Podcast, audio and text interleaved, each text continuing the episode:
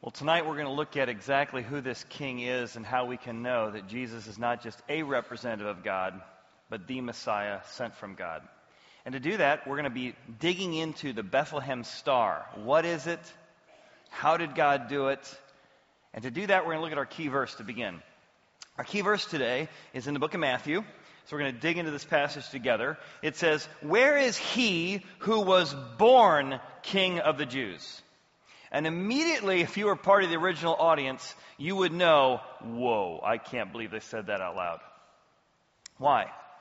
Because Herod is currently the king. And he was not born king of the Jews. He bought his way into office. In fact, Herod, the king of the Jews, isn't even Jewish.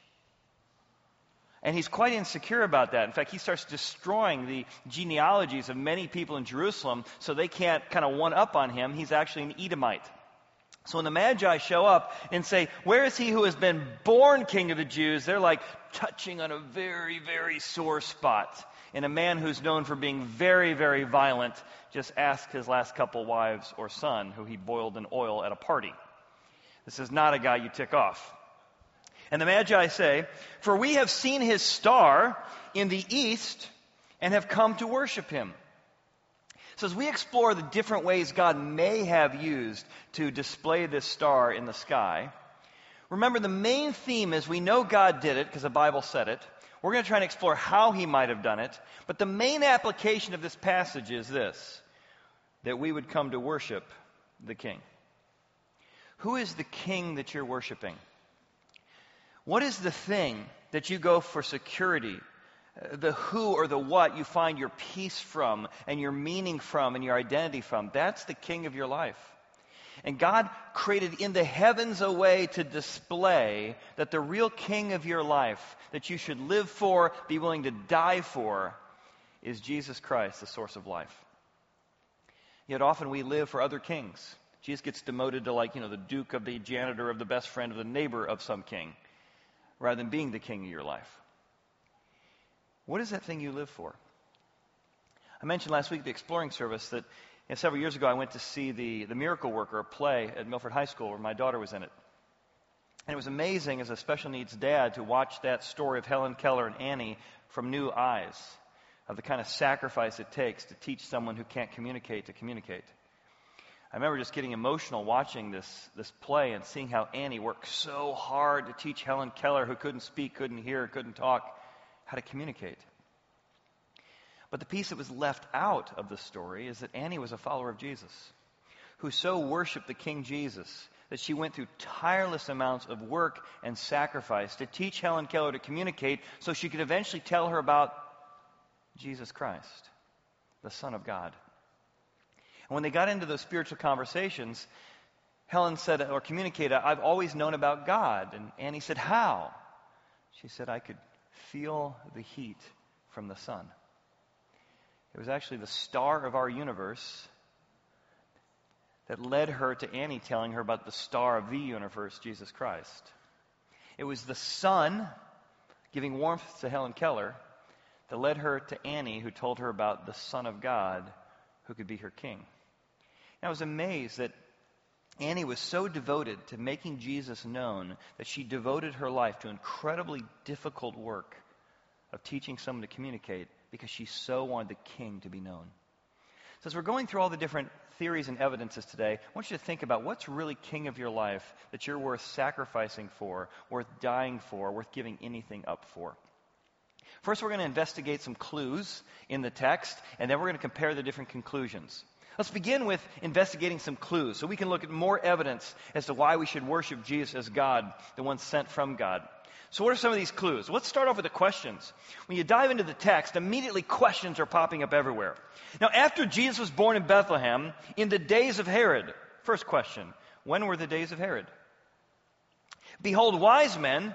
Where do these wise men come from? Like, out of nowhere, it mentions the wise men as if we should know something about them. Does the Bible ever mention wise men? And why are they here? And they came from the east. Where is the east? And why are these people famous? And why did they, whatever they saw, why did it lead them to Jerusalem? And if the star of Bethlehem told them where Jesus was born, then why is the first question they ask, where is he? if the star led him to him? Who's been born king of the Jews? For we have seen his star. Jesus has a star? How would they know it's his star? Where did they discover it? he had a star? And we have come to worship him. So lots of questions. Let's look at three clues. The first clue is talk about when are the days of Herod. Now, Johann Kepler was a famous astronomer who really calculated all the mathemat- mathematical calculations for the elliptical orbit of all the planets around the sun. So prior to that, Aristotle, for thousands of years, had taught that everything revolves around the earth. But this is the guy, a follower of Jesus, a Bible believing man who wanted astronomy to display the glory of the Father and Son. And he calculated, if you can imagine that, with an old style telescope, where all the planets were. And yet, he was obsessed with figuring out the Bethlehem star as a man who believed seriously about the Bible and seriously about science and putting the two together. Here's the problem. Imagine a timeline here. This is zero 1 AD, 2 AD, 3 AD, minus 1, minus 2 BC. Jesus, every scholar would tell you, was not born on zero. They got the calendar wrong when they set that up. What the Bible tells us, he was born in the days of Herod. So now we're definitely in BC because some scholars say that Herod died at 4 BC, many of them. And in Johann Kepler's day definitely said 4 BC, and for Jesus to have been born in the days of Herod, he had been born before 4 BC, 6 or 7. Because remember, Herod's going to kill off the two year old, so he's got to be at least two years before when Herod died. So, Johann Kepler began to look and reverse engineer and calculate what was happening in the skies around 5 BC, 6 BC, 7 BC that might have been the star, and he couldn't find anything. However, recent scholarship has shown that in 1544, the guy who tells us the date of Herod's death, a guy named Josephus Flavius, a Jewish historian, his stuff was printed on a typesetting press in 1544, and a mistake was made. And that mistake was related to the death of Herod. And there's a lot of scholars today believe it wasn't 4 BC. He actually, based on how it's written, it could have been 3 BC, 2 BC, or some even argue for 1 BC. Why is that important? Because if it's 1 BC, whatever we're looking for in the sky could have been at 3 BC something Johann Kepler never even looked into. The days of Herod, sometime between 1 BC and 4 BC. Clue number one. Clue number two who are these magi? And why are they called magi? Well, the magi came from an empire. So there was an empire called the Parthians. That's the orange section up there. And the Parthians, prior to that was ancient Babylon, was an empire that was always battling with the Romans. The Romans had access to the northern Europe area and the northern, uh, sorry, Europe and then the northern African area. And they were always battling specifically over Jerusalem. And so the Parthians would take over, and then the Romans would get it back. There was a rich guy, King Herod's father, who kind of got him the job and got him the position of being the king of Judea. However, there are many times the Parthians took over, and then the Romans had to get it back, and then it became slightly independent with the Romans. But there was a constant tension between the, the Parthian or the Parthian Empire and the Romans. So the Parthians um, had a group called the Magi. And the Magi is where we get the word magistrates. These were high, high elite governors, and they were known for being dream interpreters and king choosers. That's kind of their, their shtick. That's kind of their thing. So it's a highly politically involved area in Judea where Herod's very kind of holding on to his kingdom. He's kind of scared of the Parthians coming back as they've done in the past. He's kind of in control right now. And all of a sudden, a group of Parthian magi or magistrates, high official type folks, and it's not three of them because of the three gifts. Most scholars believe it's more like hundreds or even a thousand people show up in Jerusalem. That's why Herod is troubled in all Jerusalem with him. A major group of king choosers, priestly king choosers from the Parthian Empire, have shown up in Jerusalem. And they're the ones that choose kings in their empire. Hold that thought. Now, where did the wise men come from, these magi? Well, is there any time in the Bible that the word wise men has been used? Yes. But we got to jump all the way back to the book of Daniel, where Daniel was considered one of the wise men in the Babylonian Empire, the same region the Parthians now control. Huh. Second, let's talk about Gabriel. Gabriel shows up in the book of Luke. When's the last time we've seen Gabriel? Last time was in the book of Daniel. Huh. So we have this connection between the Babylonian Empire and the Parthians, the Magi wise men mentioned in Daniel. Now we have Magi mentioned, or wise men mentioned in this book as well. So, what is it that the descendants of those trained by Daniel, who was over all the wise men and dream interpreters in the book of Daniel, might he be calculating that would have them even looking to the skies? Well, let's jump back to Daniel chapter 9. In Daniel chapter 9, he makes a profound uh, prophecy. And he predicted in advance that the Babylonians would be conquered by the Persians, would be conquered by the Romans, would be conquered by the Greeks. He mentions these nations by name, Daniel does. So he was all about these Babylonian empires. In the middle of that, he makes a prediction, a very, very specific prediction. And here's the prediction Know therefore and understand that from the going forth of the command to restore and build Jerusalem until the time of Messiah the Prince, there will be seven weeks and 62 weeks. Now, Daniel has been ripped from his homeland. Babylon's in charge. They're going to rule the people for 70 years. Are we ever going to get home? Are we ever going to get home? Is there ever going to be a Messiah? Are we ever not going to be occupied? And Daniel says, yes, but it's going to take at least 70 years. But there's going to come a time that we will return to our homeland in Jerusalem. And when that day occurs, pull out the Advent calendar, so to speak, and start checking boxes. Because you can count from that date that Jerusalem's restored and start counting 62 plus 7 weeks of years, and you'll get to exactly when the Messiah, the Prince, is manifest. All right? So it could be that these Parthian magi, who've been trained, their ancestors have been trained by Daniel, knew exactly in 400, what we would call 445 BC is when the edict went out, and they began to count the days. Now, what's the math? The Babylonian calendar and the Jewish calendar worked off 360 days a year, unlike our 365. Because it mentions weeks, these are weeks of years. Daniel explains that in other passages, just trust me. So we have seven weeks of years times 62 plus 7 is 69 weeks, plus 360 days a year, and we end up with 173,880 days. And if you start adding those up, there's kind of three different views. One view is that it leads to the very day that Jesus comes in the triumphal entry into Jerusalem. That's the view actually I hold. There's another view that it leads directly up to the day he was baptized, and Jesus says, This is my beloved Son. But whatever it is, it's all within two or three years of each other. When you add up the dates of Daniel's prophecy, it leads up to somewhere around 30 to 33 AD. So these magi, trained possibly by Daniel's ancestors, looking to the skies for kingly choosers, and they were counting the days and knew the Messiah is going to be presented, average lifespan's 30 years. Sometime around 2 or 3 BC, they were looking for evidence of Jesus. Now, this math and these calculations were done by a guy named Sir Robert Anderson. He wrote a book called The Coming Priest, Prince, rather, Coming Prince. And he actually was a police officer, an investigative um, investigator and eventually worked for Scotland Yard. But he became a Christian when his sister invited him to like the equivalent in Scotland of a big tent revival, and he was pretty turned off by the whole thing. He then went to a church that week and he heard a guy present the gospel. The God of the universe came from heaven to earth. He died for us so that we can be forgiven, past, present, future, fully free of condemnation. So Robert Anderson was offended. This was not religion, this was heresy. So he actually walked with the guy out of church and just started challenging him on how this could not possibly be what the Bible said. The Bible's about do be a good person and God will accept you. And the pastor that day convinced him of what we call the gospel. That you can be forgiven because of what Jesus did for you, not what you did for him. He became a Christian, became a police officer, worked in Scotland Yard, and eventually became obsessed with the Daniel prophecy. And he actually calculated everything I just put on the screen. He got knighted by the queen for his work on calculating that Jesus was the Messiah based on this hundred year old prophecy.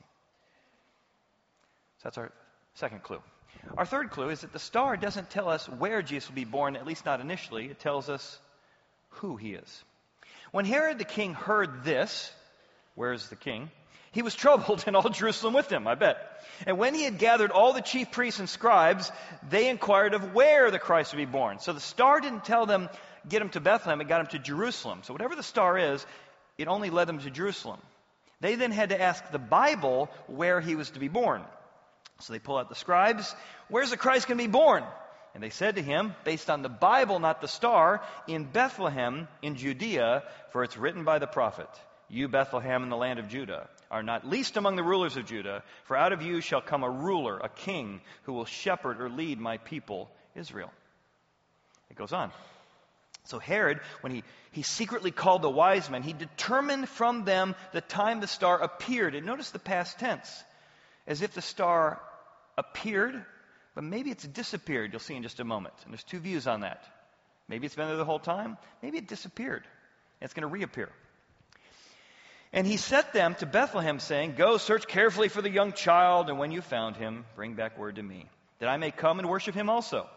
And when they heard the king, they departed, and behold, the star which they had seen, had seen, but haven't seen a little bit possibly, in the east went before them. It reappeared. And then it went before them, it came and stood over where the young child was. And here comes the issue. How does a star in the universe stand on top of somebody's house?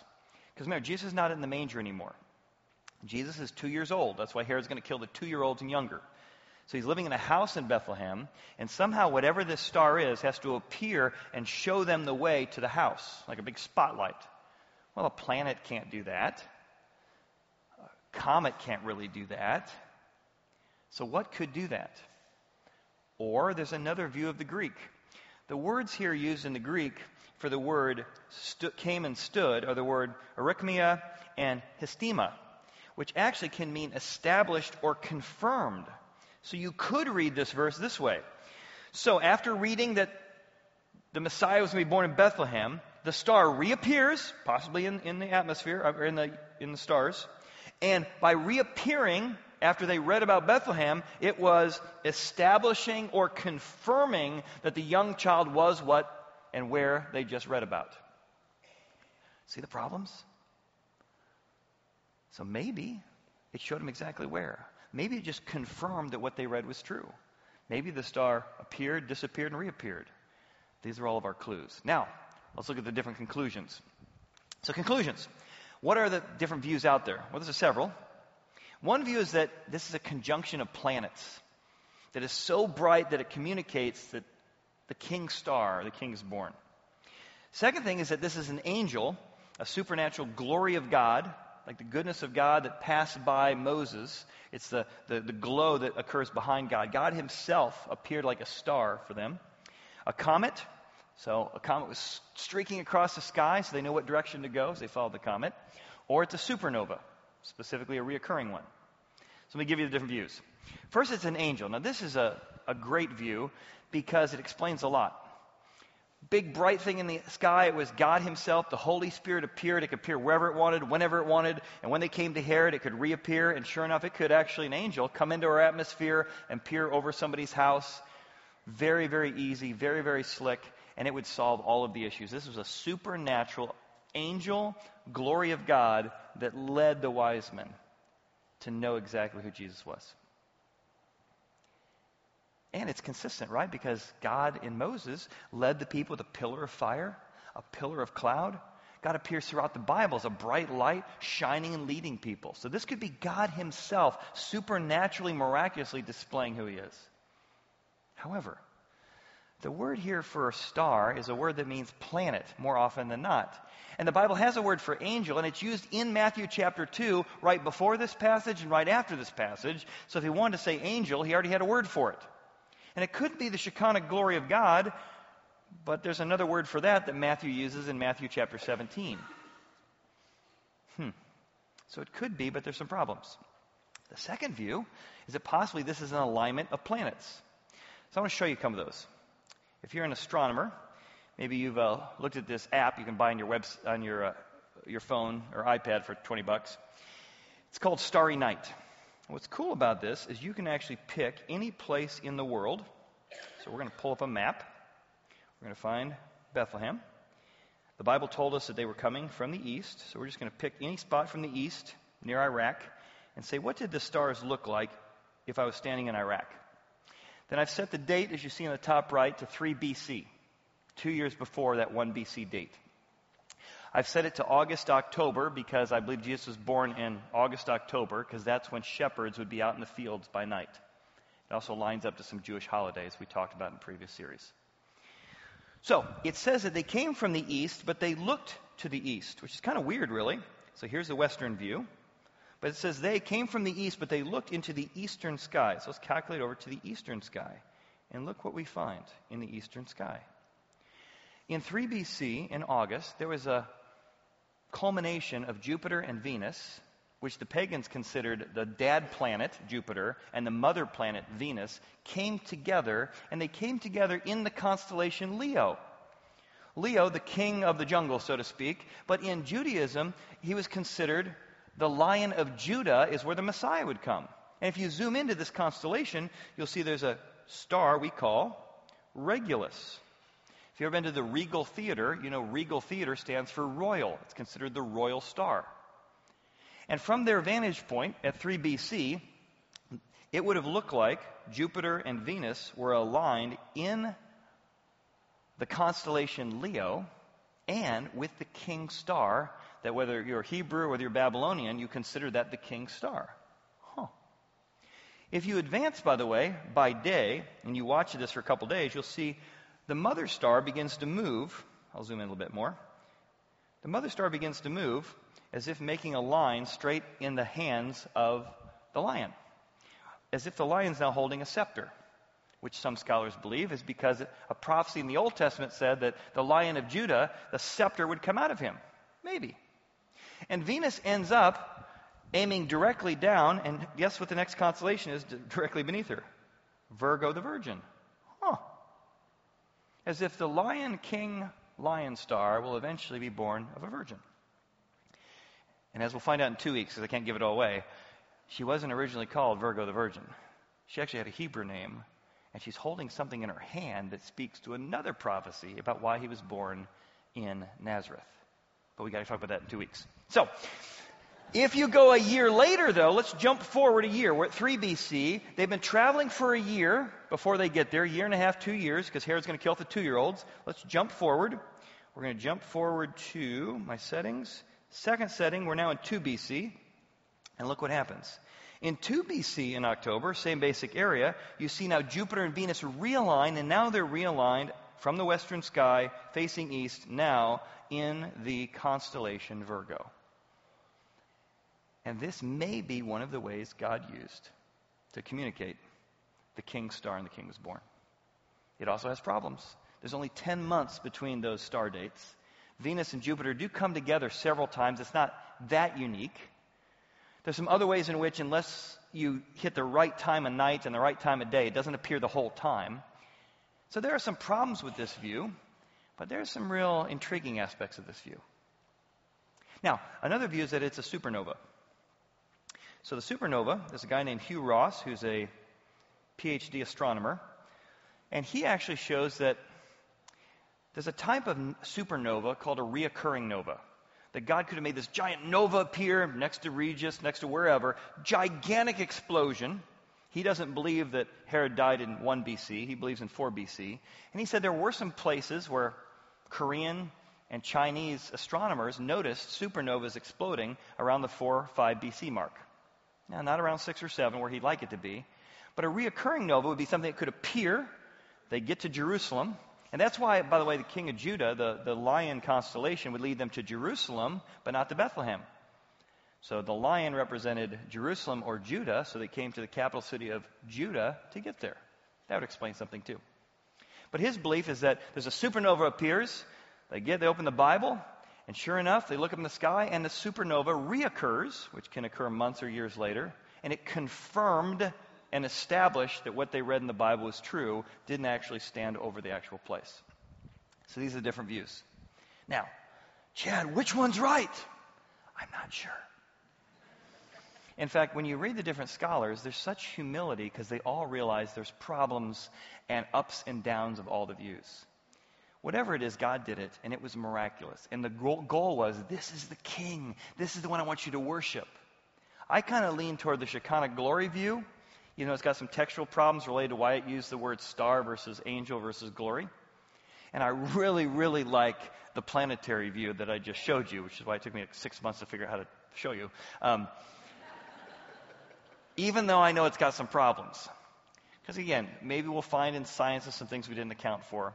The comet view's got some problems. It might be a lead you in the right direction, but there's really no comets that we've known that were existing during that time period. So I'm somewhere between the planetary view and probably the Shekinah glory view.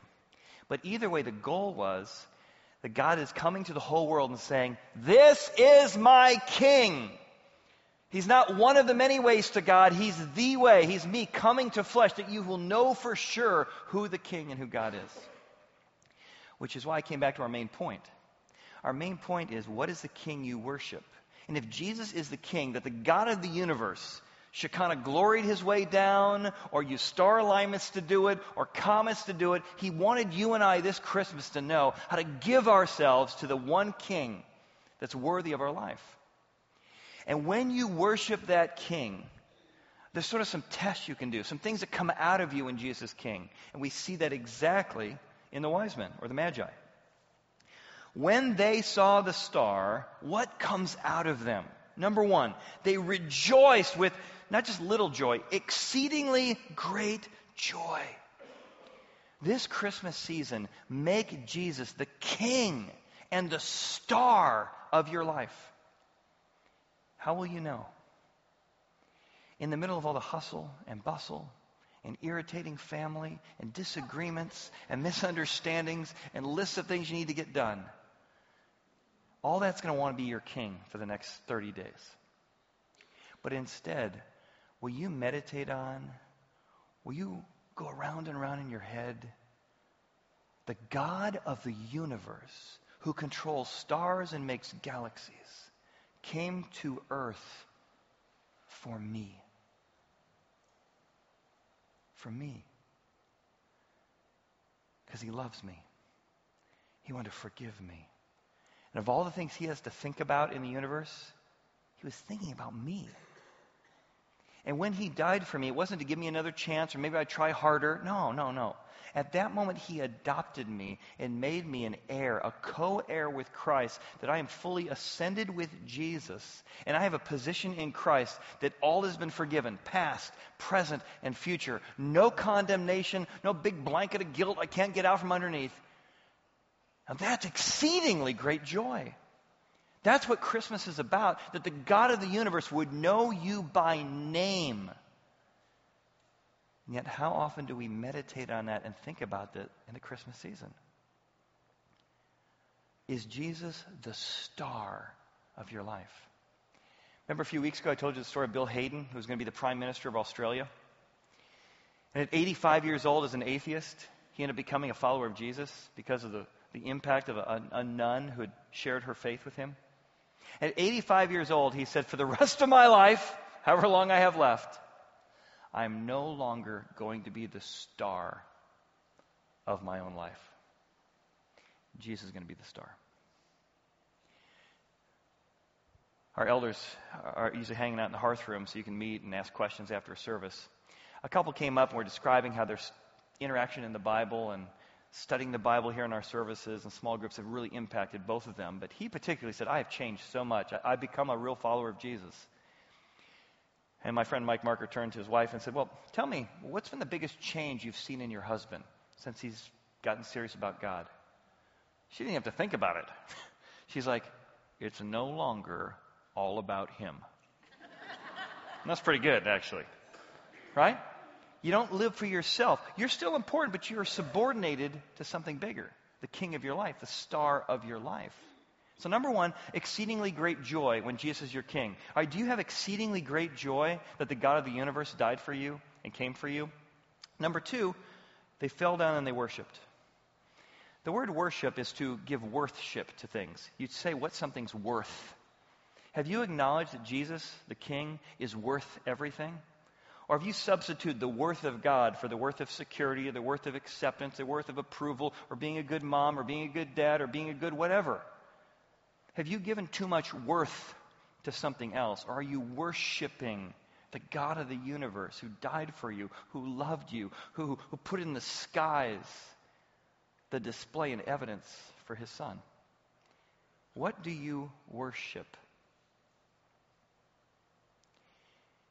Because when you realize how merciful this God has been, how generous this God has been, how kind this God has been, you worship him for who he is.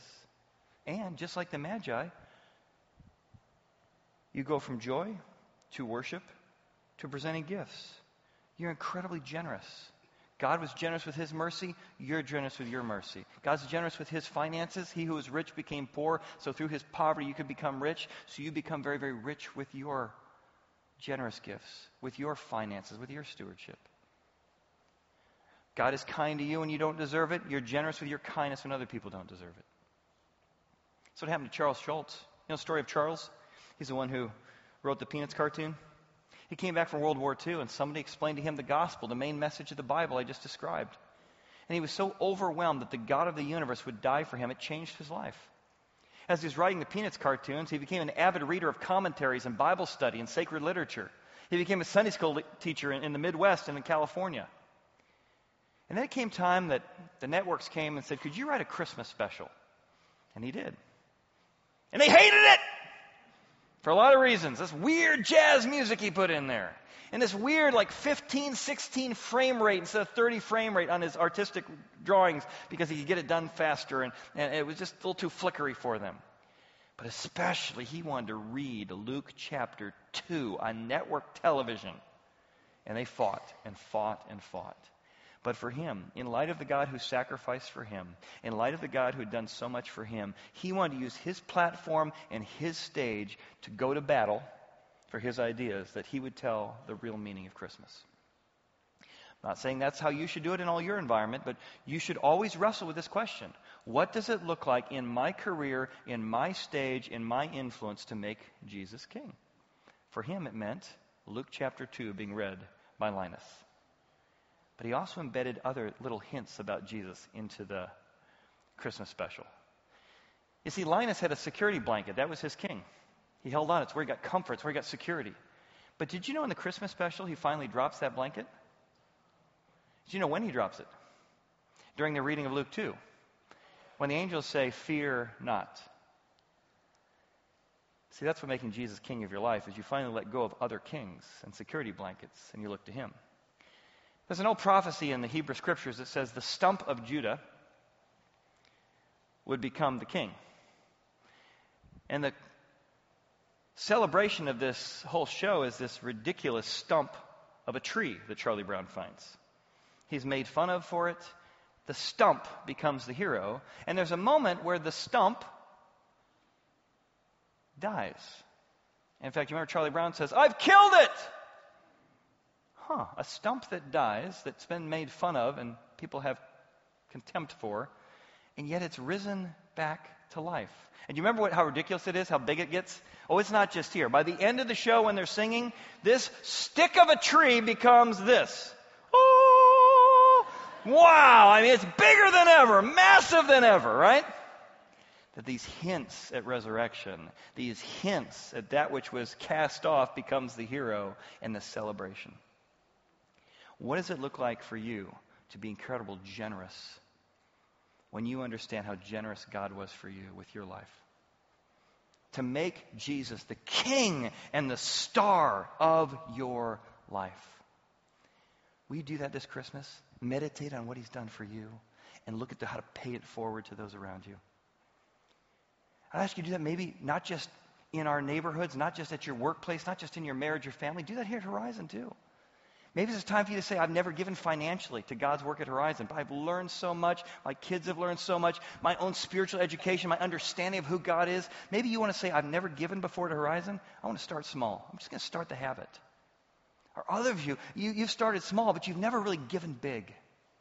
And this next 30 days, this next year, we have so many incredible things planned. Many of which we're able to do because of the way you have generously given in response to God's generosity to you. And we've got so many other things that are going to be tools to help people get to know the God of the universe. So I'd encourage you start small, but give big as you think about your giving the next 30 days. And one of the tools that we hope will help you and help your friends comes out today. Now, some of you downloaded it already, but it wasn't quite ready. So, coming today, we actually are putting out there an app we've been working on it has 10 years of messages. You can go to either the Apple Store or the Android Store and you can search Horizon Space CC, and you'll download that app. And that app will allow you to look at past messages. You can send, you, oh, this Bethlehem star was so good. You send it to a friend who's into science or into astronomy. You hear a message about depression, you can send it to a friend who's going through a difficult time. You can search past messages by keywords, by concepts. And if you just say, no, I want to dig into the Bible like we're doing here at the equipping service. For the last 10 years, we have taught through the Bible verse by verse by verse. The book, book of Luke, the book of Genesis, the book of uh, Ezekiel, the book of Mark, the book of John, the book of Romans. If you click on a little app there called Book by Book, it's categorized the last 10 years of messages that you can use as a tool for your own spiritual enrichment of understanding who Jesus is.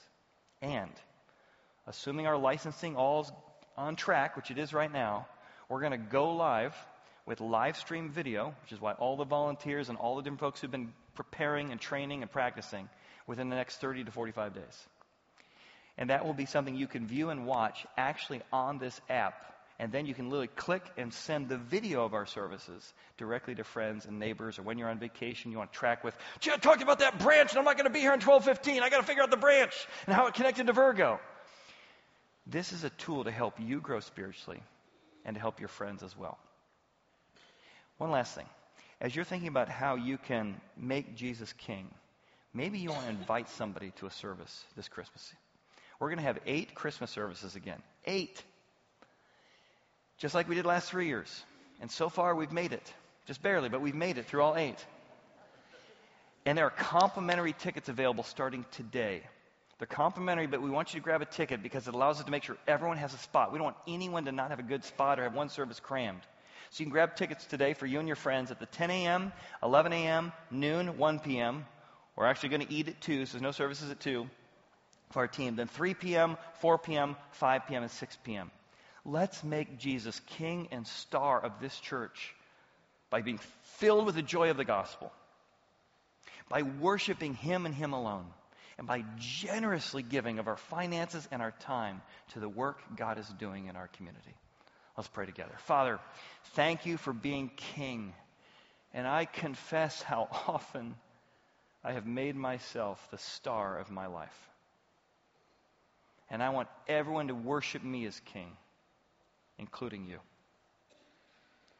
But Father, this Christmas, we rededicate ourselves to being servants of the Most High God, born King of the Jews, that we would come worship, worship you for who you are. We ask these things in Jesus' name. And everyone said, Amen. Thanks for being here today.